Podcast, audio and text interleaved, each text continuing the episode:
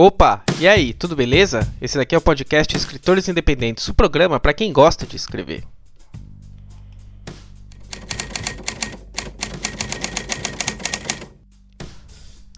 No episódio de hoje eu vou falar sobre procrastinação, que é um problema muito comum na vida dos escritores, né? Eu mesmo é, sou um procrastinador para diversas coisas que eu queria entregar, por exemplo, lançar mais livros, revisar meus livros que estão publicados, etc. Mas não sou mais um procrastinador profissional. Uh, quando eu preciso entregar alguma coisa para o cliente, vai. E aí é sobre isso que eu quero conversar com você. É, o que você procrastina? Você procrastina as coisas que você gosta? Você procrastina as coisas que você não gosta? Você procrastina todas as coisas? Ou você é uma pessoa especial e não procrastina nada? Uh, muito bem, hoje nós vamos falar sobre procrastinação, os tipos de procrastinação, as causas da procrastinação e também como fazer para evitar a procrastinação, quais são as ferramentas que a gente tem para evitá-las, beleza? Então fica aí que eu já volto. Muito bem, é, as, a, todas as informações desse episódio são do Tim Pitchell, ele é um estudioso da procrastinação, Uh, o cara é psicólogo, então ele tem umas dicas bem legais aí sobre como se livrar desse problema. Na verdade, assim, já adianto, você não vai se livrar desse problema nunca. Somos seres procrastinadores por natureza, uh, mas a gente tem diversas ferramentas aí que podemos usar para evitar a procrastinação, pelo menos nas coisas mais importantes do dia. Ok? Certo. Tim Pitchell divide os procrastinadores em dois tipos. Tem a o procrastinador ativo e o procrastinador passivo. É, lembrando que assim, eu já quero reforçar que não é um tipo é, sólido, digamos assim. Você não é um procrastinador ativo para tudo. E você também não é um procrastinador passivo para tudo. Entendeu? Há, há casos e casos. Mas vamos lá, o procrastinador ativo é aquele que faz a tarefa quando ele tem um certo senso de urgência, entendeu? Então ele até demonstra uma habilidade para agir quando a adrenalina está presente. Esse procrastinador ativo é aquilo que faz tudo no último minuto. Uh, você tem alguma coisa para entregar, a data limite está chegando e aí nesse último minuto você simplesmente se desenrola todo e consegue entregar. Eu sou um procrastinador ativo para muitas coisas e aí tem uma, uma boa notícia que o Tim Pitchell disse que os procrastinadores ativos eles são melhores em áreas imprevisíveis ou áreas instáveis. Então, por exemplo, se você trabalha numa área que é muito imprevisível, muito instável, uh, não sei, uma redação de jornal, Uh, cara, tem vários, vários exemplos aí, sei lá, você trabalha com, com bolsa de valores, etc. Talvez os procrastinadores ativos respondam melhor, porque como deixa para entregar na última hora e na última hora as coisas já mudaram do que se ele tivesse feito lá no começo, então ele tem mais informações, ele tem mais recursos para entregar um produto que esteja mais condizente com a realidade. É, mas claro, há, há inúmeras exceções, então não podemos levar isso como uma regra. O já o procrastinador passivo é aquele que fica parado, paralisado, ele simplesmente não faz nada. Não faz. E aí a procrastinação passiva também, tenho certeza que já aconteceu com você, já aconteceu comigo. É quando você simplesmente não faz, não faz, e aí quando você se liga, já deu hora, já está atrasado, precisa entregar. Uh, e aí você não, não, tem nem aquele choque de adrenalina em que você corre atrás para entregar, simplesmente não fez, não entregou. Você naquela situação, se isso já aconteceu com você, você foi um procrastinador passivo. Então são esses dois tipos, a procrastinação ativa, a procrastinação passiva. Agora vamos falar das causas mais comuns da procrastinação. Dá um ligue. A desorganização. O que é a desorganização? Quando as coisas não estão ordenadas, organizadas e lógicas. Ou seja, você começa o dia sem saber exatamente o que vai fazer, como precisa fazer, por que aquilo será feito, etc. Essa desorganização ela costuma ocasionar procrastinação, porque você não tem uma certa noção completa do que será executado. E aí acaba procrastinando mesmo. É, a melhor solução para essa desorganização, claro, é, é dividir as, todas as suas tarefas em horários pré-definidos. Ou eu vou falar mais disso adiante quando eu mostrar as formas de combater a procrastinação, mas enfim, a desorganização é uma das principais causas da procrastinação. Assim, tá ali número 1, um, segundo o Tim Pitchell. Uh, a segunda causa é a incapacidade de começar, que é também chamada de adaptação hedônica. é aquilo que também foi chamado de inércia emocional. Ou seja, o que está em movimento é fácil continuar em movimento, o que está parado é fácil continuar parado. Quando você já tem uma rotina, um hábito, repare que é muito fácil continuar nele. Mesmo que seja um hábito difícil, por exemplo, tem pessoas que têm o hábito de pegar quatro transportes públicos para chegar no, no, trabalho. Então a pessoa passa duas horas no transporte público trocando de um para outro, de um para outro e chega no trabalho. Essa pessoa consegue fazer isso quase sem pensar. Agora, chegar em casa e abrir um livro já é difícil. Porque ela está ali na incapacidade de começar, está na adaptação hedônica. Ela está adaptada a pegar o ônibus e ficar duas horas no ônibus. Mas ela não está acostumada a sentar no sofá e abrir um livro. E não é culpa dela, isso é normal. Então, essa incapacidade de começar requer assim, um puxão inicial, um empurrão inicial para que você realmente combata essa, esse estado de procrastinação. Certo? Essa foi a segunda causa. A terceira causa da procrastinação, e essa aqui, essa é importante, essa eu caio muito, que é a baixa energia física, ou seja, sono, alimentação, exercícios. Basicamente assim, se você não se cuidar, não cuidar da sua saúde, você estará dando um passo para a procrastinação, porque o seu corpo fica sem energia, se você dormiu mal, se você se alimentou mal, se você não tem, é, se você tem uma vida sedentária, e aí tudo isso ocasiona numa falta de vontade, numa falta de, de. É energia, a palavra certa é energia de iniciar, de começar um processo. Beleza? Então as três principais foram essas: a desorganização, a incapacidade de começar e a baixa energia. Mas há outras, já vou te falar. Nós temos também a urgência ou a falta da urgência. É a falta da cobrança externa. Por exemplo, quando você tem uma cobrança externa, você tem que entregar aquilo que você tem que entregar. Não tem espaço para culpa na sua cabeça, já que a cobrança não é sua, é uma cobrança externa. Quando não há essa cobrança externa, por exemplo, ler o livro, não tem ninguém te cobrando para ler esse livro, dependendo da sua profissão, dependendo do, do seu do, do, seu meio acadêmico, etc. Não tem ninguém te cobrando para ler o livro, certo? Então você cria uma pressão interna, uma culpa para substituir essa pressão externa, e essa culpa alimenta a procrastinação. Porque quanto mais você se culpa, mais você procrastina. Quanto mais você procrastina, mais você se culpa. Então, a falta de urgência ou a falta de cobrança externa pode fazer com que você procrastine porque você substitui essa falta por uma cobrança interna e essa cobrança interna ela é negativa. Depois eu vou falar uma forma de combater essa falta também de cobrança externa. O quinto motivo para procrastinar é a motivação. Mas aqui é bom falar que a motivação não é essa motivação do coach. É, na verdade, essa motivação é dividida em duas etapas: é a motivação extrínseca, dois tipos, né? A motivação extrínseca e a motivação intrínseca. A motivação extrínseca é externa, é quando você entende as causas por trás daquela ação de forma externa. Então, eu vou fazer isso porque quando eu faço isso eu pago tal coisa, e quando eu pago tal coisa eu levo conforto para tal pessoa uma motivação extrínseca. É a motivação intrínseca é aquela que você tem para si. Então vou aprender tal coisa porque quando eu aprendo tal coisa, minha eu, eu, minhas possibilidades aumentam, eu posso ganhar mais, etc. São essas duas motivações. Essas duas motivações elas precisam ser reais, elas não podem ser forjadas. E aí depois eu posso até convidar um psicólogo para a gente vir conversar sobre isso, porque eu não tenho é, gabarito para falar sobre isso. Mas uma motivação real não é uma motivação forçada. Uh, forjada. Então você não pode falar assim: "Ah, eu estou motivado hoje, eu quero me motivar hoje". É muito difícil conquistar esse tipo de motivação que não seja real. É uma, é uma coisa que você tem que construir, é, é bem complexo mesmo. Então, não ter motivação para fazer uma coisa pode causar procrastinação, mas essa motivação também não é tão simples assim quanto abrir um vídeo no YouTube e falar: pronto, agora saí motivado, agora vou conquistar o mundo. É bem difícil, é bem diferente, mas é uma das causas, está aí na lista.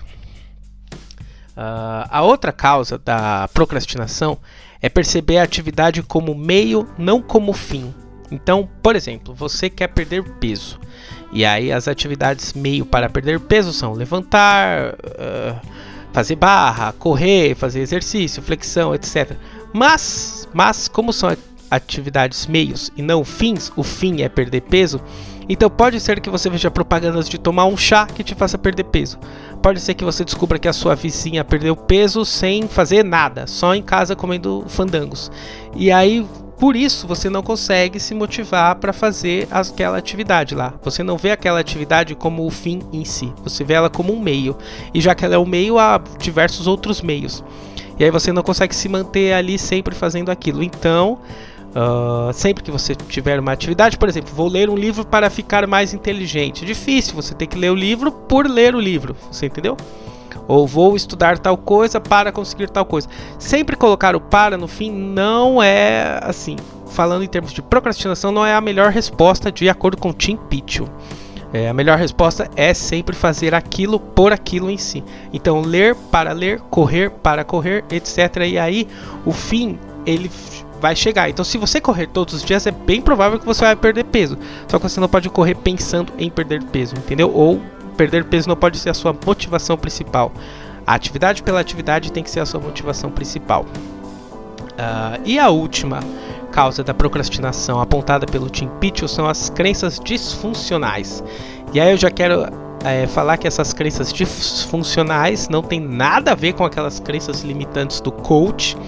Isso daí é uma outra coisa. Essa crença limitante do coach é, um, é uma, na verdade, essa é uma frase que serve para tudo, que ninguém explica direito, mas as crenças disfuncionais são aquelas que falam assim: eu não sei fazer isso, ou eu não tenho disciplina o bastante para fazer isso, ou eu não consigo fazer isso porque eu nunca consegui fazer isso. Então vamos supor, você começa a aprender a desenhar. E aí você nunca foi um bom desenhista, outras pessoas eram bons desenhistas e você diz: "Ah, eu não nasci com talento". Dizer eu não nasci com talento é uma crença disfuncional que alimenta a sua procrastinação. É, e aí a gente pode discutir talento em outro episódio, a gente pode discutir outras crenças em outro episódio, mas esse é, uma, esse é um dos motivos. Então, quando você vê que você tá com essa frasezinha na sua cabeça, ah, isso daqui não é para mim, ah, eu não sou bom nisso, ah, eu não, eu não, tá, tá, tá. Isso certamente é uma crença disfuncional, mas uma vez não tem nada a ver com crença limitante do coach, aliás. É, papo de coach é bem difícil, é, é, é preciso sempre procurar um psicólogo, um psiquiatra, uma pessoa que estudou anos, uma pessoa que atendeu outras pessoas por anos, etc. Não é uma pessoa que fez um cursinho de um fim de semana, beleza? Uh, por exemplo, você não vai pegar essas dicas da escritores independentes e mudar a sua vida. Eu estou aqui para mostrar um pouco do que acontece e os meios que talvez, talvez façam sentido para você. Mas se a procrastinação faz muito mal na sua vida, você tem que procurar um psicólogo ou um psiquiatra. Não é o Vinícius da Escritores Independentes que vai te ensinar. Não é o coach da esquina que vai te ensinar, ok? Mas crenças disfuncionais. É, tome cuidado com as crenças disfuncionais, pense bem sobre elas, é, faça uma meta é, análise, que é a análise da análise. Então você vai estar tá pensando ali nas crenças disfuncionais, aí você pensa, por que, que eu estou pensando isso? Quem me fez pensar isso? E tenta evitar essas crenças disfuncionais na sua cabeça, ok? Então vamos lá, vamos falar de novo as causas da procrastinação antes da gente chegar nas ferramentas da procrastinação.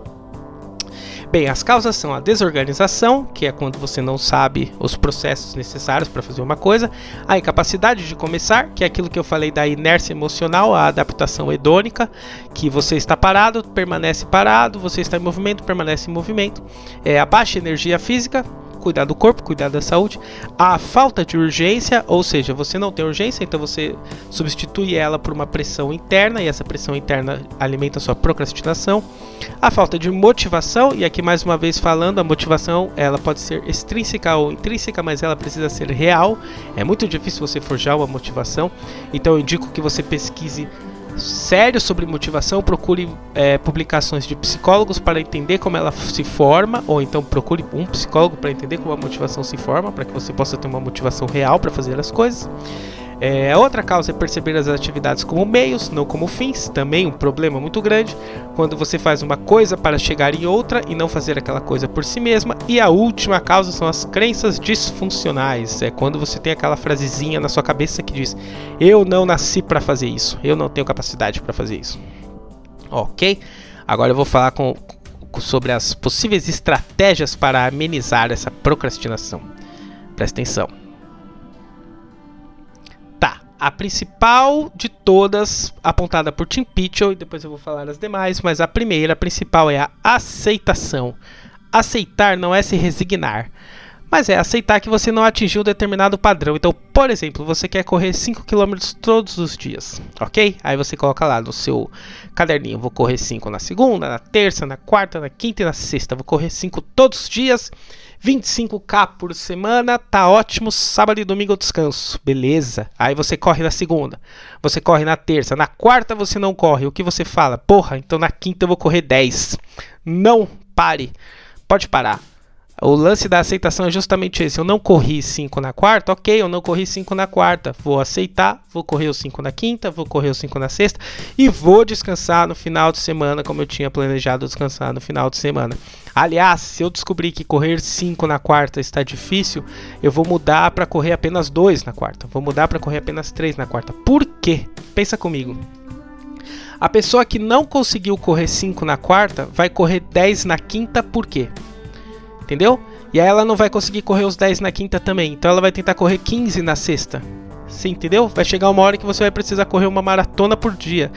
E isso acontece muito, acontece com escritores também. Você fala, ah, eu vou escrever mil palavras todos os dias. Mil palavras todos os dias, beleza. Você escreve mil na segunda, você escreve mil na terça, você escreve 500 na quarta. Aí você fala, agora eu vou escrever 1500 na quinta. Não, Talvez você consiga, mas não, não pode ser a meta, não pode ser a meta. Você tem que encontrar um número que seja confortável fazer. E aí você tem que lembrar lá da de quando a gente falou sobre a incapacidade de começar, a adaptação hedônica. Lembra a inércia emo emocional? Então, se você consegue produzir bem 500 todos os dias, então faça 500 todos os dias. Não precisa colocar mil ou e, começar a se cobrar muito por isso, porque a cobrança interna alimenta a procrastinação. Então é isso, a aceitação. A primeira dica e uma das principais é assim: aceitação. Quanto você consegue fazer? É X? Faça X. Quando você conseguir subir esse número, aí você sobe. E se você deixar de fazer X um dia, não tenta fazer 2X no dia seguinte.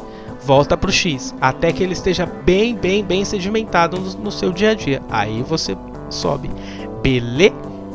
É, uma segunda possível estratégia para amenizar a procrastinação são criar urgências artificiais. É, então vamos supor que você tem alguma coisa para fazer, mas ela não tem nenhuma urgência. Terminar um livro, eu quero ler mais livros esse ano. É você se promete e aí você tá lá. Mas ela não tem nenhuma urgência. Então você fala assim: ah, eu quero ler quatro livros por mês. Ainda tá longe. Quatro livros por mês? Se ainda pensa no mês todo, não dá. A dica é assim: eu preciso ler 20 páginas todos os dias porque aí você tem a urgência artificial. A, a, meta não é mais terminar quatro livros lá no final do mês. A meta é terminar 20 páginas hoje, entendeu? E aí você encontra um número que a aceitação permite. Então você cria essa urgência artificial, porque a urgência é entregar algo hoje. Você tem que entregar algo hoje. Entregar o quê? 20 páginas lidas. É isso, você entendeu? Você não precisa entregar quatro livros no final do mês. Tá muito longe, muito abstrato hoje. Então, crie urgências artificiais. E o melhor modo de criar urgência artificial é diminuindo uma tarefa e colocando uma datinha para entregar partes dessa tarefa. É, a terceira estratégia para amenizar a procrastinação é trabalhar a sua ansiedade e a sua impulsividade. E aí aqui não tem não tem dica, assim, se você quer trabalhar a sua ansiedade, você precisa procurar uma pessoa que possa te auxiliar nisso. Você pode assim, eu trabalho bastante a minha ansiedade com meditação, que agora muita gente está chamando de mindfulness. Eu tenho várias estratégias para trabalhar a minha ansiedade, às vezes até brincar com o cachorro, conversar com a minha esposa, etc.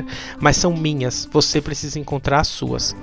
Então é assim, você tem que combater a sua ansiedade, a sua impulsividade. Desculpa a palavra combater, acho que não é a certa, mas você tem que trabalhar a sua ansiedade, a sua impulsividade e aí você vai encontrar as suas ferramentas. Eu uso mindfulness, né, a meditação e também umas outras estratégias aqui em casa, até jogar videogame, ficar com meu cachorro, ficar com a minha esposa, etc, ler um livro. Mas vamos supor que a sua ansiedade seja causada por outras coisas e você a sua procrastinação seja ler. E aí você não consegue ler e aí eu não posso te dar a dica de ler para combater a sua ansiedade porque você não consegue ler, você entendeu? Então, busque as suas formas, trabalhar a sua ansiedade. É, a outra forma de também uh, amenizar a procrastinação é desenhar hábitos e rotinas, que é chamada de arquitetura da melhor escolha. Ou seja, você tem que colocar um horário no que você vai fazer. É um, esse é um jeito certo de colocar um horário. Você vai ler, então você vai ler das 7 às 7 e meia. Você vai escrever? Então você vai escrever das 7 às 7 e meia. Não pode ser para quando der. Porque para quando der não vai dar. Porque o seu dia vai se encaixar de forma que aquilo não caiba. É muito difícil. E se de repente sobrar um horário, você vai pegar o celular e vai ficar navegando na internet. Então você tem que pôr o seu horário, desenhar hábitos e rotinas. Então desenhe esse hábito. Coloca ele no papel, coloca esse papel no lugar que você lê, decora o que está escrito ali e aí se força a começar, que é aquele lance lá. Você tem que a superar a barreira da incapacidade de começar. Beleza? Uh, uma outra estratégia é tornar as atividades desinteressantes um pouco mais interessantes. Então, vamos supor, você tem uma, você tem uma atividade que é chata, sei lá, é, lavar a louça. Eu não sei, na verdade eu até gosto, mas vamos, vamos usar o exemplo de lavar a louça, lavar a louça. Você pode lavar a louça ouvindo um podcast, você pode lavar a louça ouvindo alguma coisa, curtindo um som, etc. Uh, ah, você precisa estudar um tema que é chato, então você pode pegar esse tema que é chato de estudar e tentar tornar ele um pouco mais interessante, de repente usar caneta colorida para fazer anotações, ou, nossa, tem muita gente muito concurseiro que faz música com as coisas, que aí também já é uma outra ferramenta para decorar, mas também torna mais interessante a atividade. Ou seja, você precisa tentar trazer um pouco mais de, de alegria para aquilo que você está fazendo. Porque é, a barreira de começar fica menor e a barreira de continuar fica menor também. Então, você vai correr no parque, você acha correr chato, você pode ir com uma pessoa que você gosta, você pode ouvir uma música que você gosta, ou você pode comprar uma roupa que você se sente bem usando ela e aí você fica na ansiedade de usar aquela roupa para ir para o parque, para correr, para estar tá usando aquela roupa, etc. Ou na saída, você pode colocar. É que nessa na saída já não é na atividade, você tem que tornar a atividade interessante, beleza? É, e a pequena e a última dica é assim: é, divida a sua tarefa em várias partes. E se for possível, comece pela parte mais chata. Você tem que dividir em várias partes, ponto final. O que você está procrastinando, você tem que dividir em várias partes. Então, se é terminar um livro gigantesco, divida em várias partes. Um livro, por exemplo, não dá para começar pela parte mais chata, mas uma atividade que dê, você, se for possível, comece pela mais chata. Porque aí depois você só você já vai ter superado a coisa pior que tem ali para fazer, entendeu? Por exemplo, você vai lavar louça, lava logo aquela panela mais suja, mais encardida, mais horrorosa. E aí depois você limpa a bucha e, e lava as outras coisas. Você entendeu? Então comece pelo mais chato. Divida. Divida é, é ponto passivo, assim. Você tem que dividir uma atividade que você está procrastinando. Porque possivelmente você está procrastinando por não entender quais são os passos ideais para terminar aquela tarefa. Que a primeira causa lá era desorganização, lembra? Então está desorganizado na sua mente. Quando você divide, você organiza aquela tarefa na sua mente. Depois de dividir, aí se for possível, você começa pela mais chata. Beleza? E é isso. É, então, as estratégias eram aceitação, ou seja, não fez, não fez, beleza, aceita, vida que segue. Criar urgências artificiais, que é ter datas próximas para entregar as coisas, de preferência no mesmo dia trabalhar a sua ansiedade, a sua impulsividade. Mais uma vez, eu trabalho com meditação, mas você vai precisar buscar as suas, as suas formas. Desenhar hábitos e rotinas, então é ter um horário para fazer as coisas, ter um hábito certo para fazer as coisas. Então, sempre que eu entrar no ônibus, eu vou abrir meu livro. Sempre que eu entrar no metrô, eu vou começar a estudar inglês. Sem, entendeu? Faça, torne um hábito.